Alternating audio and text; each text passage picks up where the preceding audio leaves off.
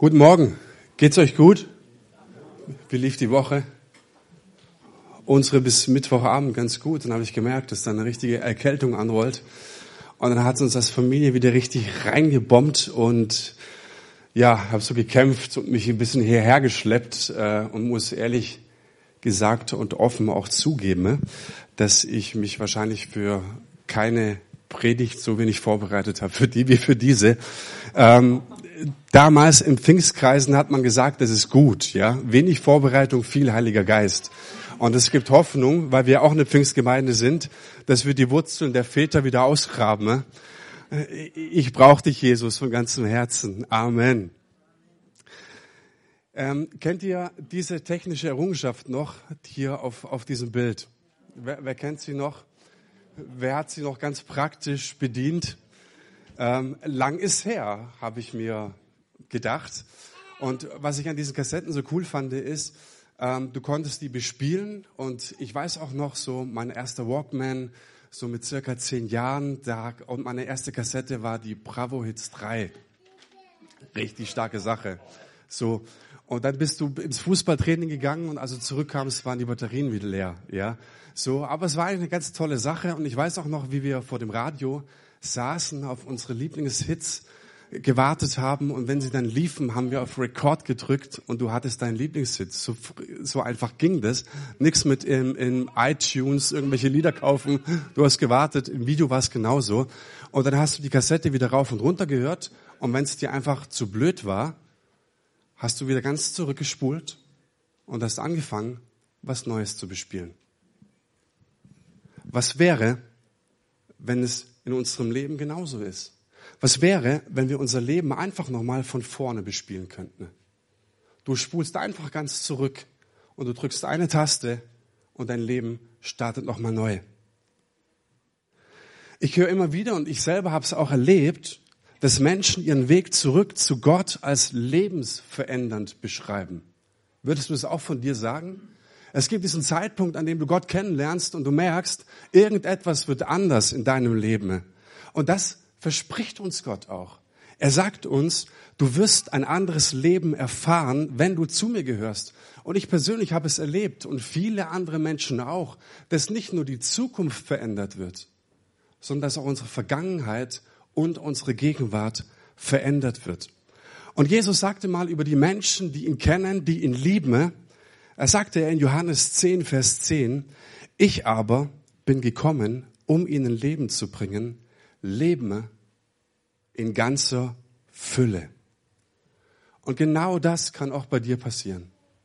Wenn du Jesus kennenlernst, dass du ein Leben erlebst, das eine ganz andere Qualität hat.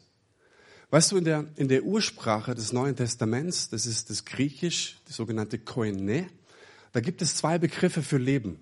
Das eine ist Bios. Und Bios kennen wir von unserem Sprachgebrauch, von der Biologie her. Und Bios meint das natürliche Leben. Das kann auch das chronologische Leben meinen. In unserer durchschnittlichen Lebensdauer schlafen wir, was schätzt du ungefähr, wie viele Stunden schlafen wir? 250.000 Stunden. Ich habe es recherchiert. 76.000 Mahlzeiten und 200.000 Mal gehen wir auf die Toilette. Ich habe es jetzt auch nicht überprüft, ob es stimmt. Ja, so ähm, könnte gut sein. Wir gehen mal von aus, dass es stimmt. So, all das, das gehört zum Bios-Leben. Was wir zählen können, was wir tagtäglich machen. Dann gibt es aber noch ein ganz anderes Wort in der Bibel und das heißt Zoe. Und dieses Zoe schließt Bios mit ein.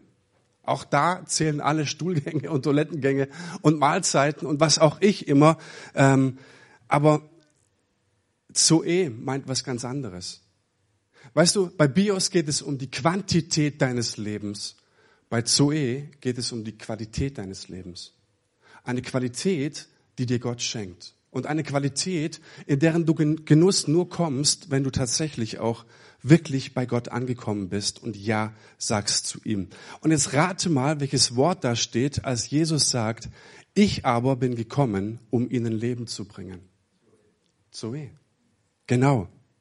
Jesus spricht hier von einer anderen Qualität des Lebens mit Gott, das deine Vergangenheit, das deine Gegenwart und deine Zukunft mit einschließt. Und wenn du den Weg zurück zu Gott findest, und in dieser Predigtreihe geht es darum, den Weg zurück zu Gott zu finden, wirst du dieses Leben auf jeden Fall, auf jeden Fall, auf jeden Fall erleben. Amen. Amen. Und ich möchte mit euch jetzt in die Geschichte des verlorenen Sohnes mal reinschauen. Und letzte Woche ging es darum, wir haben gesehen, dass dieser junge Mann sein Erbe sich hat vorzeitig auszahlen lassen. Er ist weggegangen in das fremdes Land und hat sein Vermögen durchgebracht.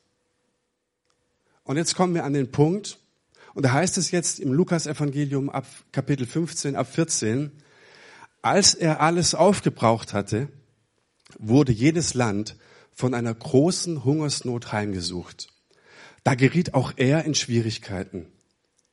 In seiner Not wandte er sich an einen Bürger des Landes und dieser schickte ihn zum Schweinehüten auf seine Felder.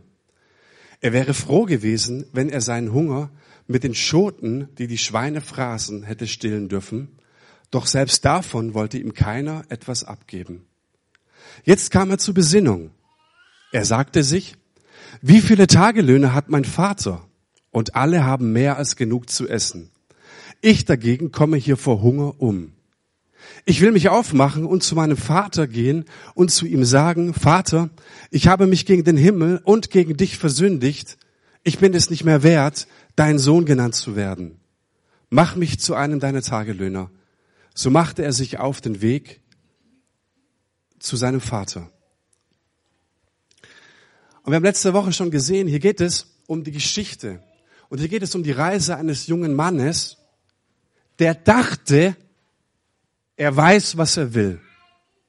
Kennst du das? Wenn du denkst, ich weiß genau, was ich will. Wenn du glaubst zu wissen, was du willst, aber ehrlich gesagt ich weiß, was du willst. Seid ihr bei mir? Er dachte, er weiß, was er will. Und jetzt gab es auf einmal diese Sehnsucht im Herzen, ne, die ihn raustrieb. Er hatte etwas gesucht, etwas Aufregenderes, etwas Erfüllenderes. Etwas, was er bei Papa zu Hause zwar hatte, er wusste es bloß nicht. Und er nahm sich vor, so lange wie nötig dafür zu suchen, ne? so weit wie weg wie nötig zu gehen, ne? um es auch zu finden. Und der Versuch, dieses Verlangen zu stillen, hatte ihn von seinem Zuhause weggetrieben, hin zu einem guten Leben. Und ganz ehrlich, es war aufregend. Große Städte, die er niemals kannte, Partys, er lernte Frauen kennen, er kam in Kreise vielleicht rein, die ihm großes und ein gutes Leben versprochen haben. Aber dann, ganz ehrlich, verlief es ganz anders. Am Anfang war es cool und doch wendete sich irgendwann das Blatt. Und dann war die Party vorbei. Und ich stelle mir das so vor, am anderen Morgen wachst du auf in einem Hotelzimmer, vielleicht auch eine Suite, die du gebucht hast, und du merkst auf einmal überall leere Flaschen um dich herum. Vielleicht kannst du dich auch erinnern an dieses Mädchen von letzter Nacht. Nein, vielleicht auch nicht mehr. Du weißt nicht mehr, wie der Name heißt. Vielleicht hat sich auch im, im Bad mit ihrem Lippenstift einfach einen Namen und eine Telefonnummer und einen Grüßel hinterlassen. Aber auf einmal ist die Party vorbei und du merkst, verdammt nochmal, das hat mich alles leer gelassen. Und jetzt kommt die Pleite. Jetzt bist du wirklich bankrott. Kennst du dieses Verlangen, das ihn antrieb? Etwas zu suchen, was er nicht hatte? Ich kenne es. Ich kenne es so gut aus meinem eigenen Leben. Und ich bin auch Wege gegangen, wo ich sag, ich habe eigentlich mein Leben echt vermasselt. Ich habe mich aber nie, also moralisch gesehen, nie als jemanden empfunden, der schlecht ist, weil ich dachte, meine Suche ist doch echt.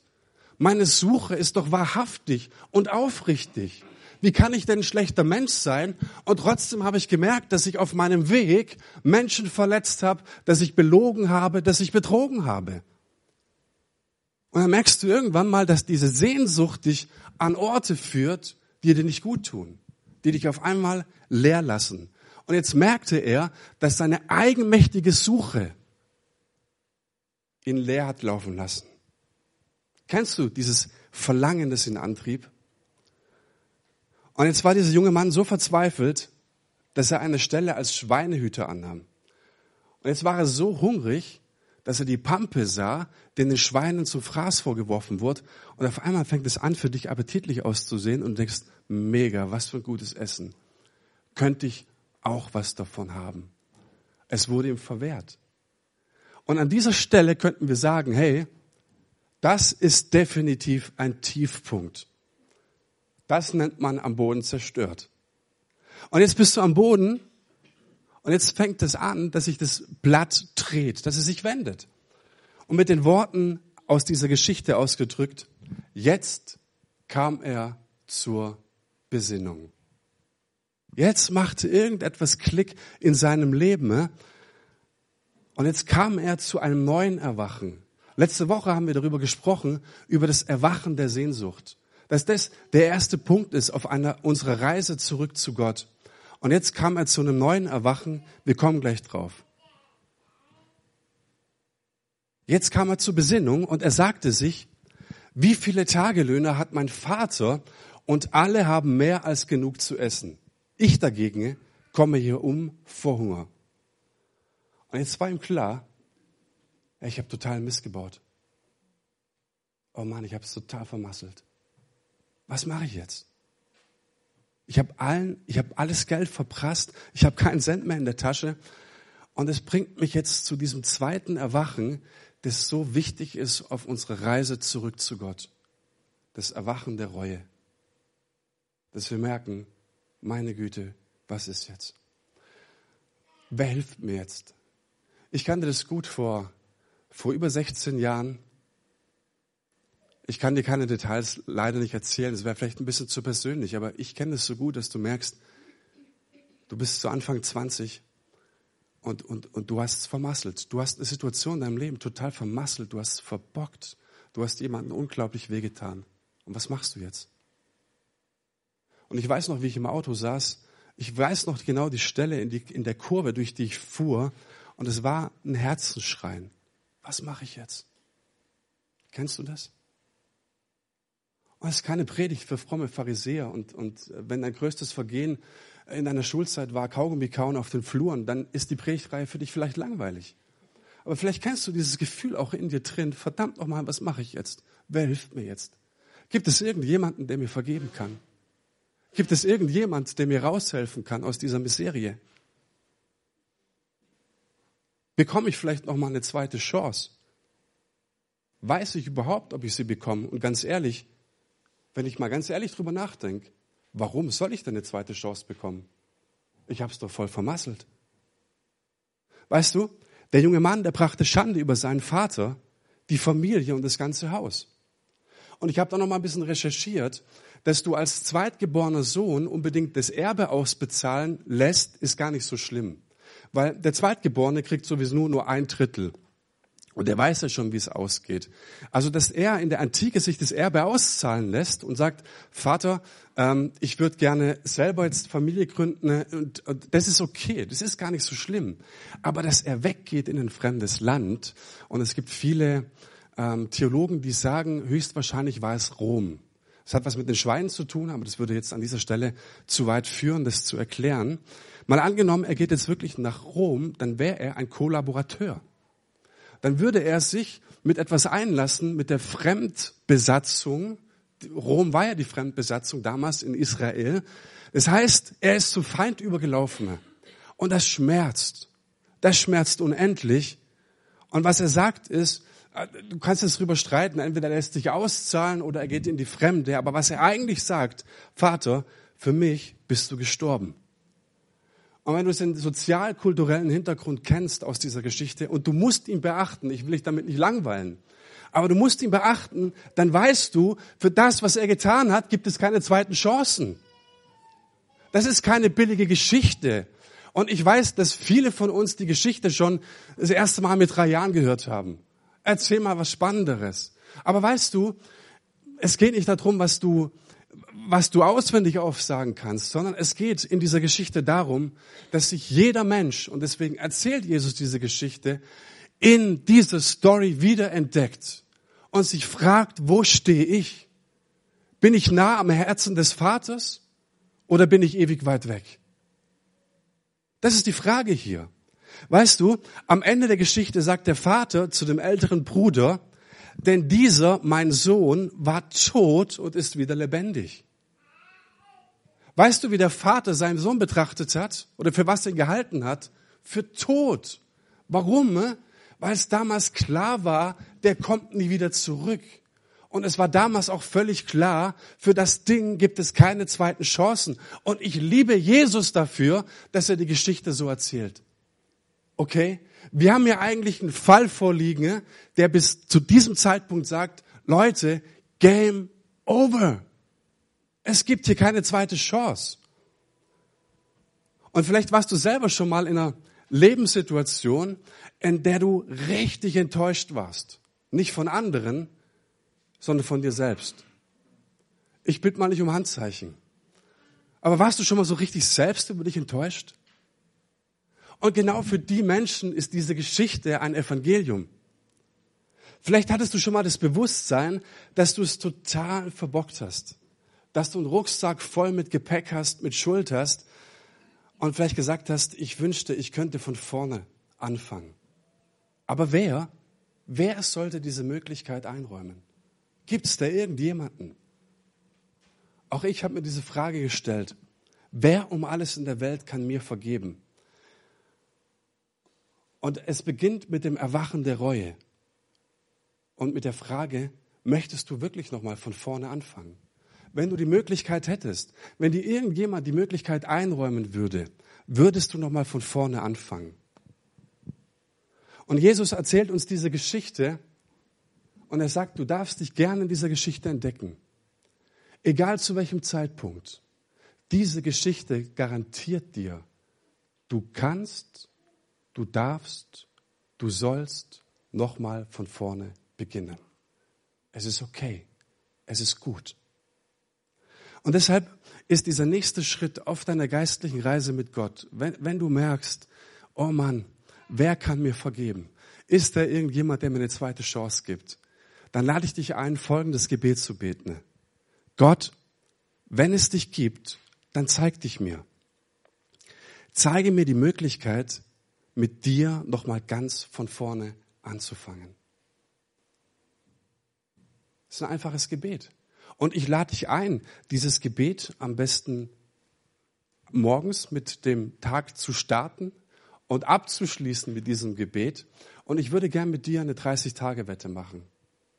Wenn du dieses Gebet 30 Tage lang betest, jeden Morgen und jeden Abend, dann würde ich gern nach diesen 30 Tagen oder nach dieser Predigtserie mit dir sprechen und dich fragen, was hat sich verändert in deinem Leben? Weißt du, was Buße ist? Buße ist ein altes deutsches Wort. Buß- und Betag haben sie hier in Baden-Württemberg leider nicht mehr. Du konntest dir da früher einen Tag frei nehmen und dich rausnehmen und konntest einen Beichtspiegel lesen. Da hast du die zehn Gebote genommen, wenn du ein frommer, anständiger Christ warst. Und hast du einfach mal so ein bisschen wirken lassen und dich gefragt, sag mal, Gott, was gibt es in meinem Leben? Muss ich über irgendwas Buße tun? Aber was heißt eigentlich Buße? Gesundheit. Buße heißt Umkehr. Buße heißt eine 180-Grad-Wende. Buße heißt, ich gehe in eine Richtung. Und dann komme ich an einen Punkt, an dem ich etwas verstehe. Ein Sinneswandel und ich kehre um und gehe jetzt in die Richtung. Und im Griechischen haben wir hier dieses Wort Metanoia stehen. Das heißt also, Meta ist, ähm, heißt mit und Noia könnte man eigentlich mit, mit, auch mit dem Substantiv nous mit dem Kopf übersetzen. Ja? Also was es heißt, Buße ist mit dem Kopf. Und was meint es? Du kommst jetzt an diesen Punkt, wo du umkehrst, ja, so, und dann gehst du, und dann hättest du ja eigentlich immer noch die Möglichkeit, wieder nach hinten zu gehen und Buße heißt eigentlich, nimm deinen Kopf mit und geh geradeaus weiter. Das heißt Umkehr. Das heißt, du kommst an einen Punkt, wo du 180 Grad Turn machst und in eine völlig andere Richtung gehst. Das war mal wichtig. Jetzt möchte ich mit euch nochmal das Selbstgespräch des verlorenen Sohnes betrachten. Ihr wisst, Jesus war ein meisterhafter Erzähler. Gerade wenn du in die Gleichnisse schaust, dann lass dir gesagt sein, wenn du in den griechischen Text schaust, haben Wissenschaftler, Wissenschaftler festgestellt, dass kein einziges Wort fehlen darf. Wenn ein Wort in den Gleichnissen fehlen würde, wäre es missverständlich. Das heißt auch, es ist kein Wort zu viel in einem Gleichnis. Das ist unglaublich. Kein, kannst du das auch? Ich kann es nicht, sonst würden meine Predigten ein bisschen kürzer ausfallen. Aber dass du, dass du, dass du wirklich sagst, ich bringe es auf den Punkt. Das, das war Jesus. Und Jesus, das ist raffiniert von ihm, der führt in manchen Gleichnissen Selbstgespräche ein. Das heißt, wir erfahren jetzt von Leuten Selbstgespräche. Wie, wie viele Selbstgespräche kenne ich wohl von euch? Kein einziges, was ja eure Selbstgespräche sind. So, ah, ist doch interessant, wenn man mal in einen anderen Kopf gucken könnte, oder? Wäre das interessant? Und Jesus erzählt jetzt das so, dass wir in den Kopf des Sohnes schauen können. Also deswegen immer Achtung, Achtung, Achtung, wenn du ein Selbstgespräch liest, auf Autopilot, Autopilot abschalten, ganz genau hinhören. Selbstgespräch. Achtung. Jetzt hören wir mal hin, was der sagt. Also deswegen, es ist wichtig, weil es selten ist. Und warum ist noch wichtig, auf so ein Selbstgespräch zu achten, ne? Gespräch zu achten? Weil du ganz ehrlich bist im Selbstgespräch. Bist du politisch in einem Selbstgespräch? Bist du da um äh, Rhetorik bemüht? Sag mal, du fährst jetzt auf einer Landstraße, könntest 100 fahren und der zuckelt da 75 vor dir. Bemühst du dich da um Rhetorik in deinem Selbstgespräch? Nee, da bist du ganz ehrlich, oder? So. Mach, mach das mal, beobachte mal deine Selbstgespräche. Da bist du ganz du selbst. Da achtest du nicht auf Höflichkeit. Deswegen ist es jetzt wichtig, dass wir uns dieses Selbstgespräch anschauen. So, ich spanne euch jetzt noch mal ein bisschen auf die Folter. Bevor wir jetzt in dieses Selbstgespräch schauen, lasst uns mal reinschauen. Was ist denn eigentlich die moralische Größe in diesem Gleichnis? Was glaubt ihr? Was, was ist denn so schreck, was ist denn so krass daran an diesem Gleichnis? Bis zu diesem Zeitpunkt. Es ist nicht, dass er sich einfach das Erbe auszahlen lässt, es ist auch gar nicht das, dass er in die Fremde geht, sondern was doch der Kasus Knacktus, Knaxus ist in, in diesem Gleichnis, ist Beziehungsbruch. Da ist eine Beziehung zerbrochen. Könnt ihr mit also ich nehme euch, ähm, wisst ihr, es gibt ja Prediger, die sagen, oh nee, erzähl den Leuten nicht so viel von Griechisch und über Auslegungsart und so weiter. Das ist für mich alles Banane, wirklich. Ich, ne, ich, du kriegst bei mir nicht nur kleine Häppchen, sondern ich nehme dich mit nach hinten in die Fleischerküche, okay? So, und da wird mal gesagt, so, dass du ein bisschen auch herleiten kannst, wo du das her hast, ja? Es gibt ja Leute, die kopieren eins zu eins Predigten. Ich liebe es einfach, Leute mit nach hinten zu nehmen und sagen, so bereitet man Predigten vor, okay? Also, die moralische Größe ist Beziehungsbruch. Das heißt, du hast einen Sohn und du hast oder eine Tochter und die hat sich vom Vater losgesagt. Okay? Das Ding ist, hier ist eine Beziehung zerbrochen und im Grunde sagt der jüngere Sohn, Vater, ich kann nicht warten, bis du tot bist. Geht nicht. Ich habe keine Zeit. Wenn ich jetzt noch ein paar Jahre hier rumhock, und das ist krass. Und es ist eine hartherzige Ablehnung gegenüber dem Vater. Es ist respektlos, es ist Verrat an den höchsten Werten der Familie. Von zu Hause weggehen bedeutet die Wahrheit außer Acht lassen, dass ich ein Zuhause habe und erst lang und breit suchen müsste, um eins zu finden. Und jetzt hat er alles verzockt. Und jetzt sehe ich diesen jungen Mann und ich sehe über seinem Leben Leere, Demütigung, Niederlage und Einsamkeit. Also Beziehungsbruch und dann Pleite. Und jetzt sagt uns Jesus, jetzt kommt das Selbstgespräch. Und jetzt heißt es, jetzt kam er zur Besinnung. Was hättest du an dem Punkt erwartet? Da sagte er sich, wie viele Tagelöhne hat mein Vater? Und alle haben mehr als genug zu essen. Ich dagegen komme hier vor Hunger um. Könnt ihr mir helfen? Wir reden doch über das Erwachen der Reue. wir reden doch so über 180 Grad Wende, verstehst du, so Beziehungsbruch und Selbstgespräch und du bist ganz ehrlich und so weiter. Helft mir doch mal, was wäre denn eigentlich das Erste gewesen? Was hätte er denn eigentlich sagen müssen in diesem Selbstgespräch? Verdammt nochmal, ich habe meinen Vater verletzt ohne Ende.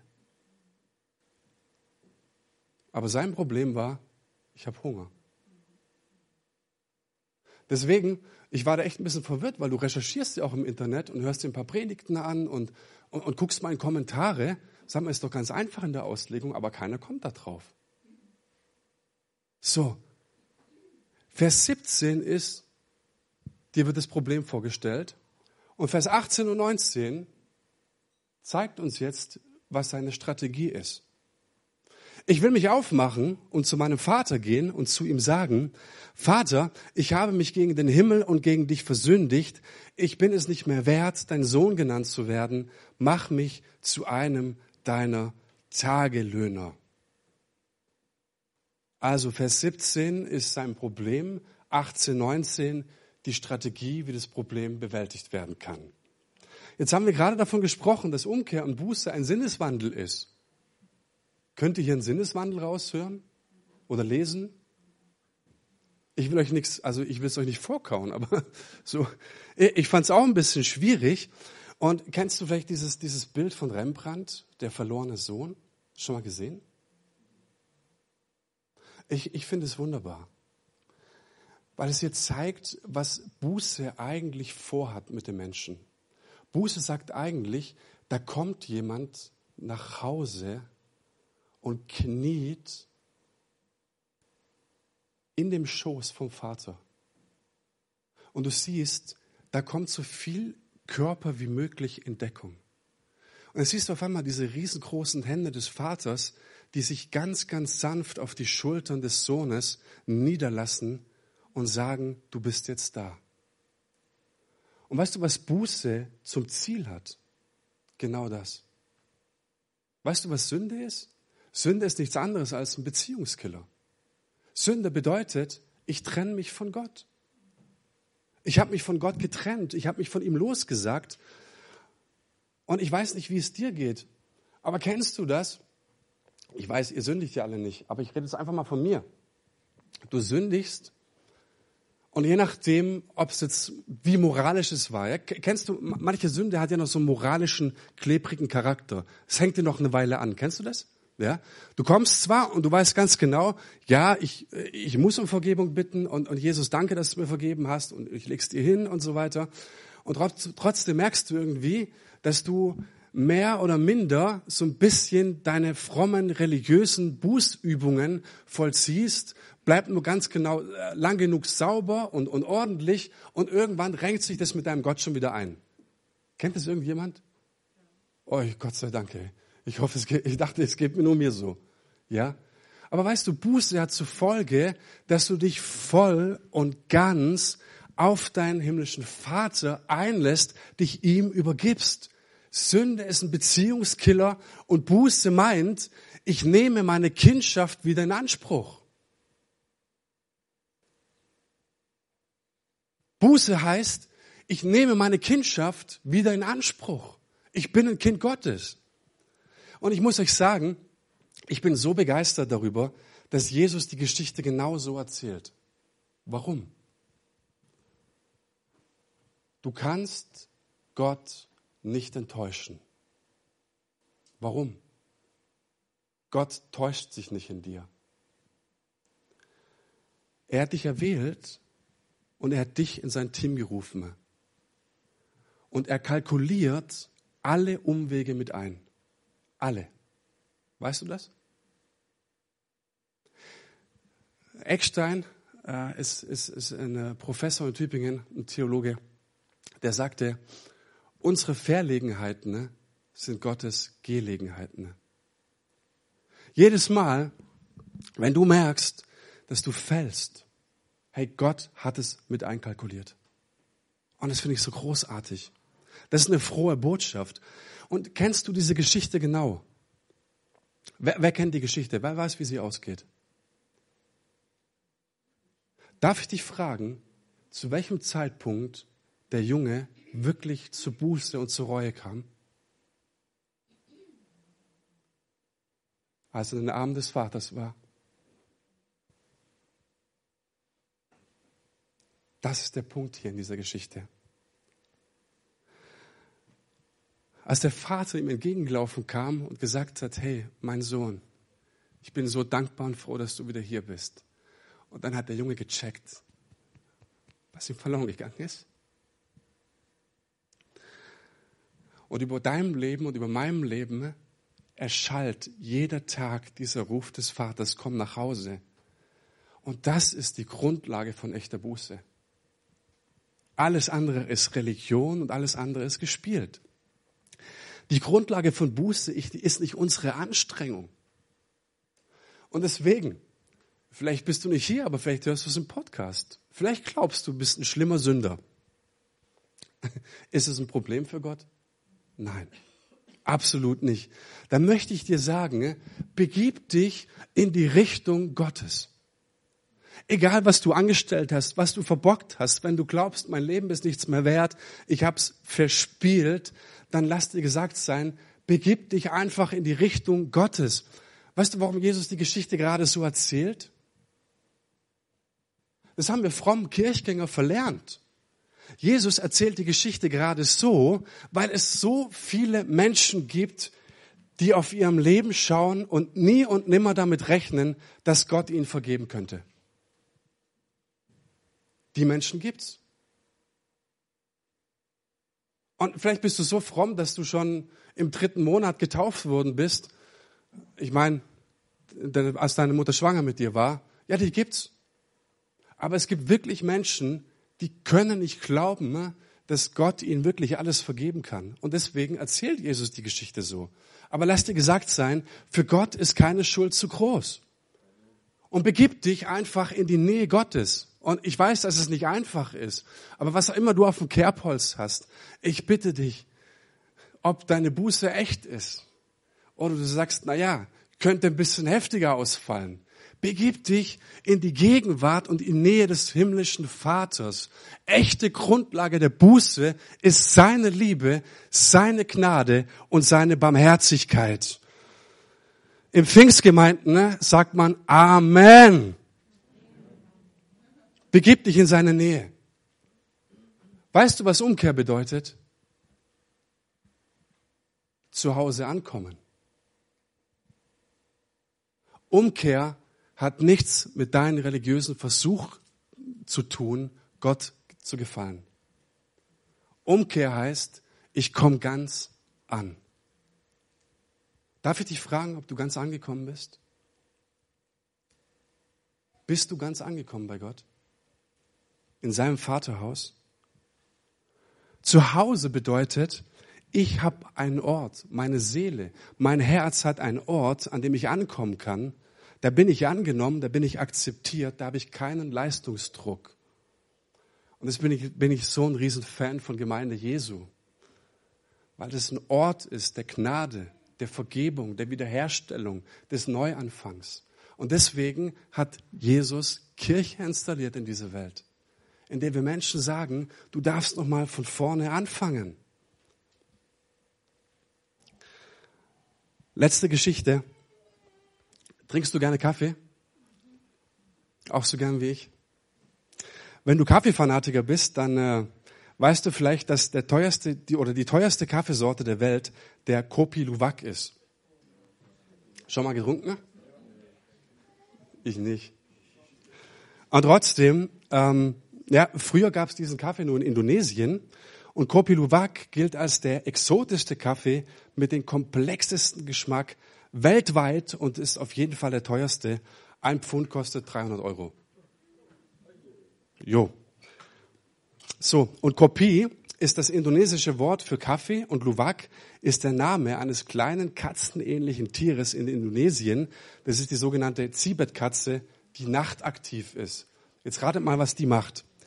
Die Luwak, die frisst nachts die besten Kaffeebohnen und verdaut sie, während sie schläft. Und die Indonesier, die sammeln sie dann auf äh, und, und, und äh, ähm, ähm, sammeln sie aus dem Kot heraus und nehmen die besten Bohnen heraus. so entsteht dieser Kaffee. Mm.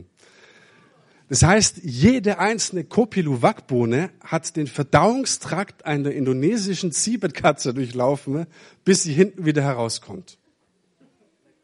Lecker.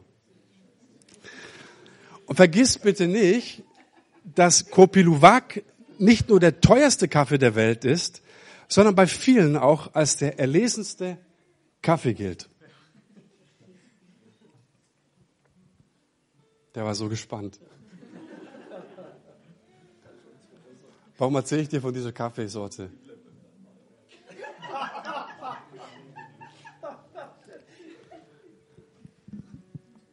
Warum erzähle ich das?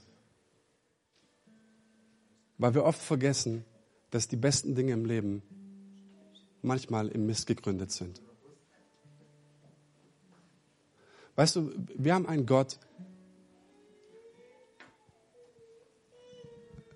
der kann Versagen ne, umdrehen. Und ich sage mal ganz ehrlich, der kann aus Mist Gold machen.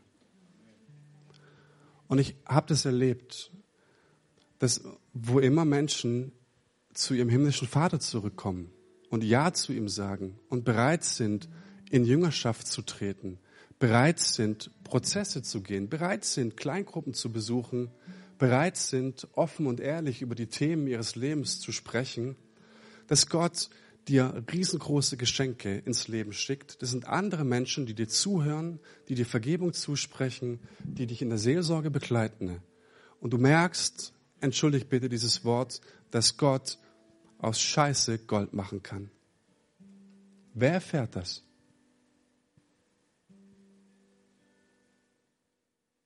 Der sich offen und ehrlich dem Vater ausliefert und sagt, Vater, du siehst in mein Leben und du siehst vielleicht in meiner Geschichte, in meiner Biografie und da schreit nichts nach heilig oder nach besonders oder nach mega, mega gut.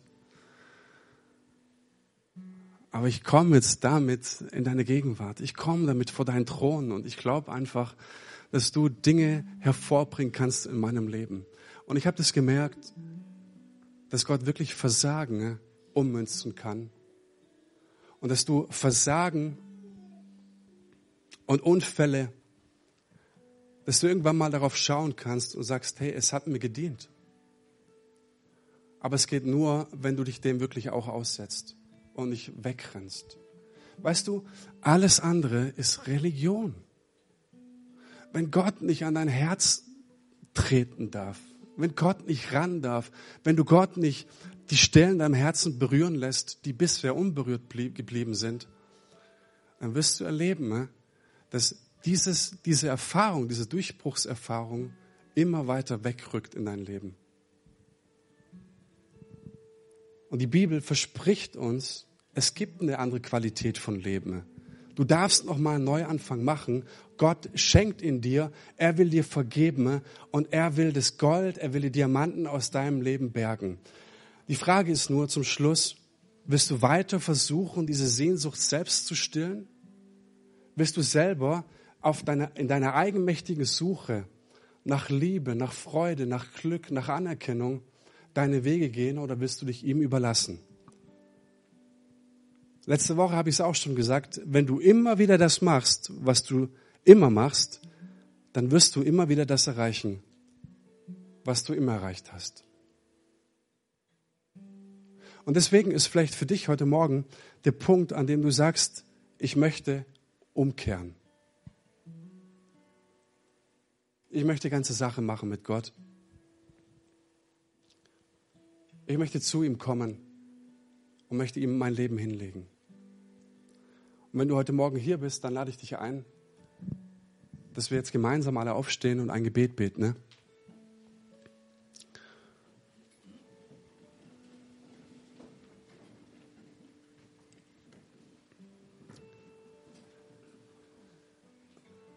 Gott, ich danke dir für deine unendliche und bedingungslose Liebe. Ich habe bisher ohne dich gelebt. Ich habe erkannt, dass ich mehr Fehler gemacht habe, als ich mich jemals eingestehen konnte. Bitte vergib mir diese Schuld.